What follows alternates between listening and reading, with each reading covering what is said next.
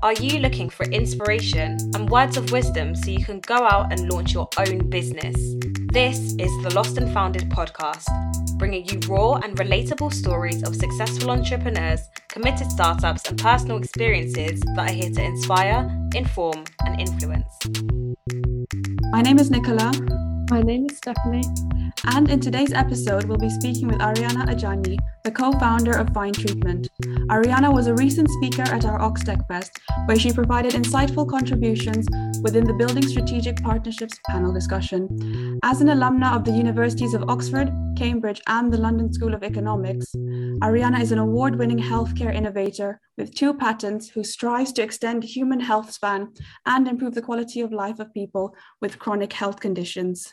As a non executive director at Oxford, she utilises her expertise in healthcare innovation, aiming to improve population health in Oxfordshire. Sharing her wealth of knowledge, Ariana is also a leadership fellow at St George's House, Windsor Castle. So, without further ado, we'd love to welcome Ariana Ajani. Welcome, Ariana. How are you today? Thank you, Nicola and Stephanie, for inviting me to join the Lost and Founded podcast. I'm delighted to have this opportunity to share my entrepreneurial journey with your audience. We're so pleased to have you here today. Can you tell us more about Fine Treatment and what made you start your business? Fine Treatment is a specialized healthcare company. We have a patented medical technology for the non invasive treatment for chronic pain and different long term health conditions such as kidney stones, prostate diseases, and back pain. We conduct medical research and our clinical trials are registered with the World Health Organization. Our medical devices are actually easy to wear consumer products.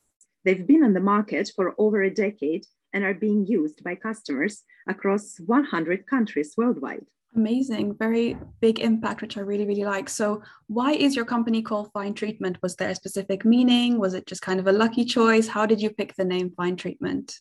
The name Fine Treatment reflects our passion for providing a superior medical treatment. One can sense the association with fine art or fine cuisine. One of the key defining features of our treatment is that it does not cause any side effects. So, treating people effectively and without causing additional health problems is at the core of the purpose of the company. And it is reflected in the company name and in our brand. That's lovely. Um, as an alumna of universities of Oxford, Cambridge, and London School of Economics, can you tell us more about your studies and how these supported you in your journey to setting up Fine Treatment? I did my undergraduate degree at the London School of Economics studying management. It gave me a broad understanding of all areas of business, ranging from accounting and finance to economics, strategy, and marketing. I strengthened this knowledge base at Cambridge during my business executive and leadership program at the Judge Business School. And later, when I studied at the University of Oxford, I focused on macroeconomics. It laid the foundation for my interest in healthcare economics and patient data analysis. So, all of these skills are useful for entrepreneurship and for supporting fine treatments ongoing research and development. That's amazing. I must say, you have a very amazing academic sort of journey from Oxford to Cambridge to LSE, or the other way around, actually. So, what is it like being a co founder? We always like to ask our guests, what does your daily routine look like? Some people are very structured with how they spend their time, some entrepreneurs are a little bit more spontaneous. So, what is your daily routine like? I should say that being a business founder is a lot of responsibility. So, one thing is to have a great business idea and have a purpose and vision for the company. The other thing is execution. So it means being constantly involved in business development. And that means keeping all members of the team engaged in achieving company goals and maintaining strong connections with the wider business community and all of the stakeholders. For fine treatment, customers always come first.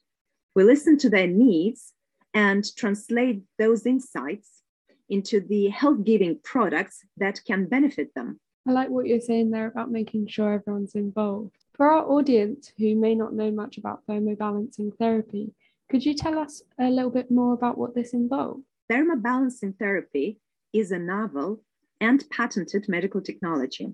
It represents a unique, non invasive approach uh, to the treatment of chronic health conditions. Its essence is in the improvement of capillary blood circulation in the affected organs locally and continuously for a prolonged period of time. It is achieved by local temperature regulation. So we've also invented novel therapeutic devices, which we call Dr. Allen's devices, as the means for implementing thermobalancing therapy. Dr. Allen's devices are designed as a soft bell with one or more thermal elements. They maintain the required optimal temperature when retained on the body. And they have a unique patented design, which is waste minimizing and super energy efficient and it advances sustainability in healthcare.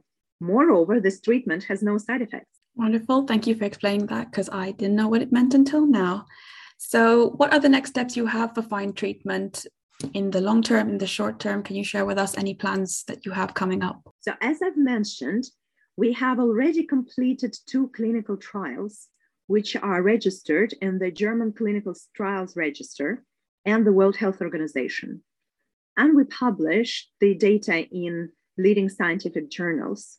Our high treatment efficacy that has been observed in patients has sparked interest in what we do across the wider business and medical communities.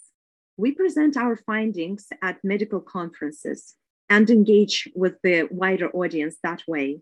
And we have recently won an innovation grant to conduct the third clinical study this is a big part of our business development, and it will certainly open new markets for us and support our business growth in the long term. Congratulations on winning your grant. Um, Thank you.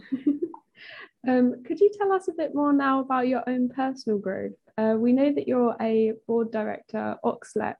Can you tell us what this entails? I've joined the board of the Oxfordshire Local Enterprise Partnership, known as Oxlep in short, as a non-executive director, Oxlep oversees a 2.2 billion pound investment program into the local economy. So this vast scale makes Oxlep a major driver of economic growth in Oxfordshire.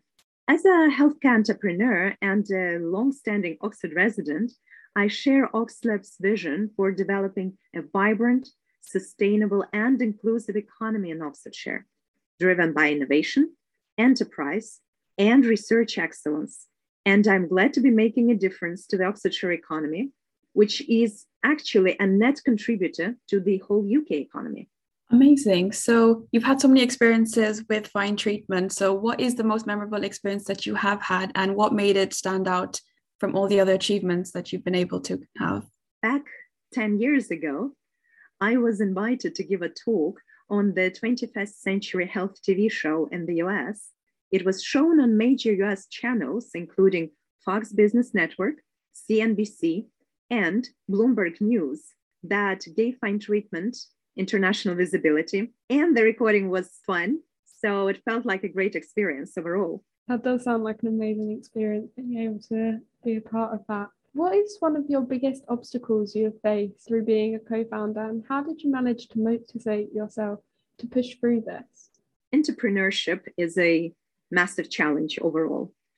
And I'd say the biggest challenge for us appeared at the early stage of the business when the world economy was hit by the global financial crisis and it had a massive knockdown effect on the funding for medical research our whole business strategy had to be reassessed. And we had to design a new plan from scratch. I'd say the main motivation was our belief in the necessity of our technology for patients. So we persevered and kept going. Amazing. Yeah, perseverance is something that everybody just generally needs, whether you're an entrepreneur or not. So, like we mentioned really really briefly earlier, you were part of OxTechFest, where you were part of the panel for building strategic partnerships. And this is something that a lot of entrepreneurs say is very important to have these partnerships built. So, can you share your experiences with this and how did you manage to actually maintain these and continue to build these relationships? Yes, of course. I'd say we translated the early challenging experience I've talked about into keeping our business model agile. It means that we focus on the core R&D functions and outsource other business functions to specialist companies, which are leaders in their fields. And we do value our supply chain companies. We've built and maintained strong relationships with them over the years. And our partnerships are indeed important for our success. How do you manage to factor in some downtime with your busy schedule? I feel that downtime helps to process the massive flow of information, analyze it, reflect on it, and achieve a greater clarity of thought. And it feels essential for my well being. So it's healthy to make room for some downtime. Yes, well being is very, very important. So, when you do have your downtime, what do you actually like to do? Any activities or, yeah, how do you spend your downtime, Ariana? Well, I enjoy fresh air and outdoors. Uh, walk in the countryside always feels good. Traveling feels good too, as new environments stimulate my senses. My other hobbies include swimming, dancing, playing squash, and scuba diving. I love, love, love how adventurous you are. I wish I was more adventurous. There is always time for it, and it's never too late to give hobbies a try. That is true. That is true. So, one of my personal favorite questions to ask some of our guests is if you could be in any other profession, what would you do and why would you pick that profession? I should say that I started my career at Shell as a trading analyst, focusing on renewable energy. And that experience gave me lots of transferable skills. Over the years, I've actually retained my curiosity in the energy sector and still pay a close attention to the developments in this industry. If you do have one, what would you say your favorite quote or saying is? I do have one. Chi cerca trova is a great Italian saying, which means who searches finds. And I do believe that it works. Lovely.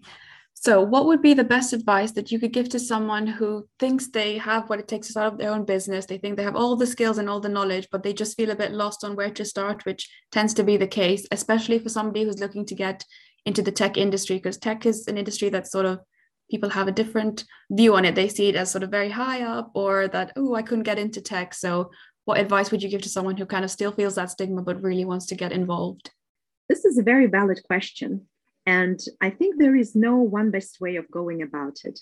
You may want to start with pursuing a corporate career first and develop useful and transferable skills, or start it from scratch. You can approach your university career service, business incubators, and other business support organizations, and talk to entrepreneurs in your network.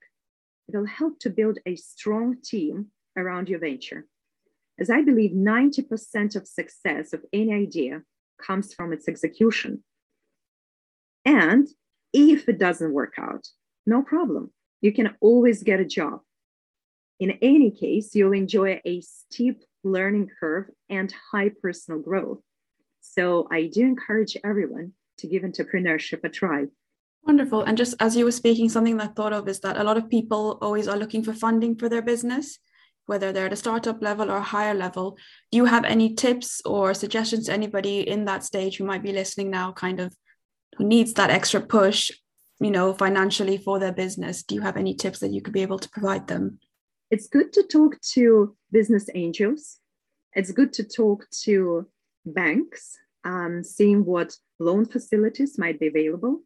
And it's good to have an understanding on how you're going to spend the money Lovely. That's all we have time for today. Uh, where can our audience find out more about fine treatment and what's next in store for you, Ariana?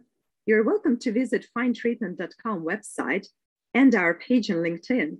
Lovely. Thank you for joining us. It's been a pleasure to have you on season two of Lost and Founded podcast. Thank you, Stephanie and Nicola, for having me on the show. Thank you, Ariana. It's been a pleasure to have a chat with you again since I did speak to you as well at OxTechFest. So thank you so much for your time and I look forward to hearing more about your successes in the future. Thank you very much, Nicola. Thank you. This has been the Lost and Founded podcast. If you liked this episode, make sure to head over to Instagram and let us know how you found it at Lost and Founded Pod. With new episodes being released every Thursday, you'll be ready to continue taking steps to bring your ideas to life. Wherever you listen to your podcast, be sure to follow and be notified about more inspiring stories and experiences. That's all for now, and we'll see you next week.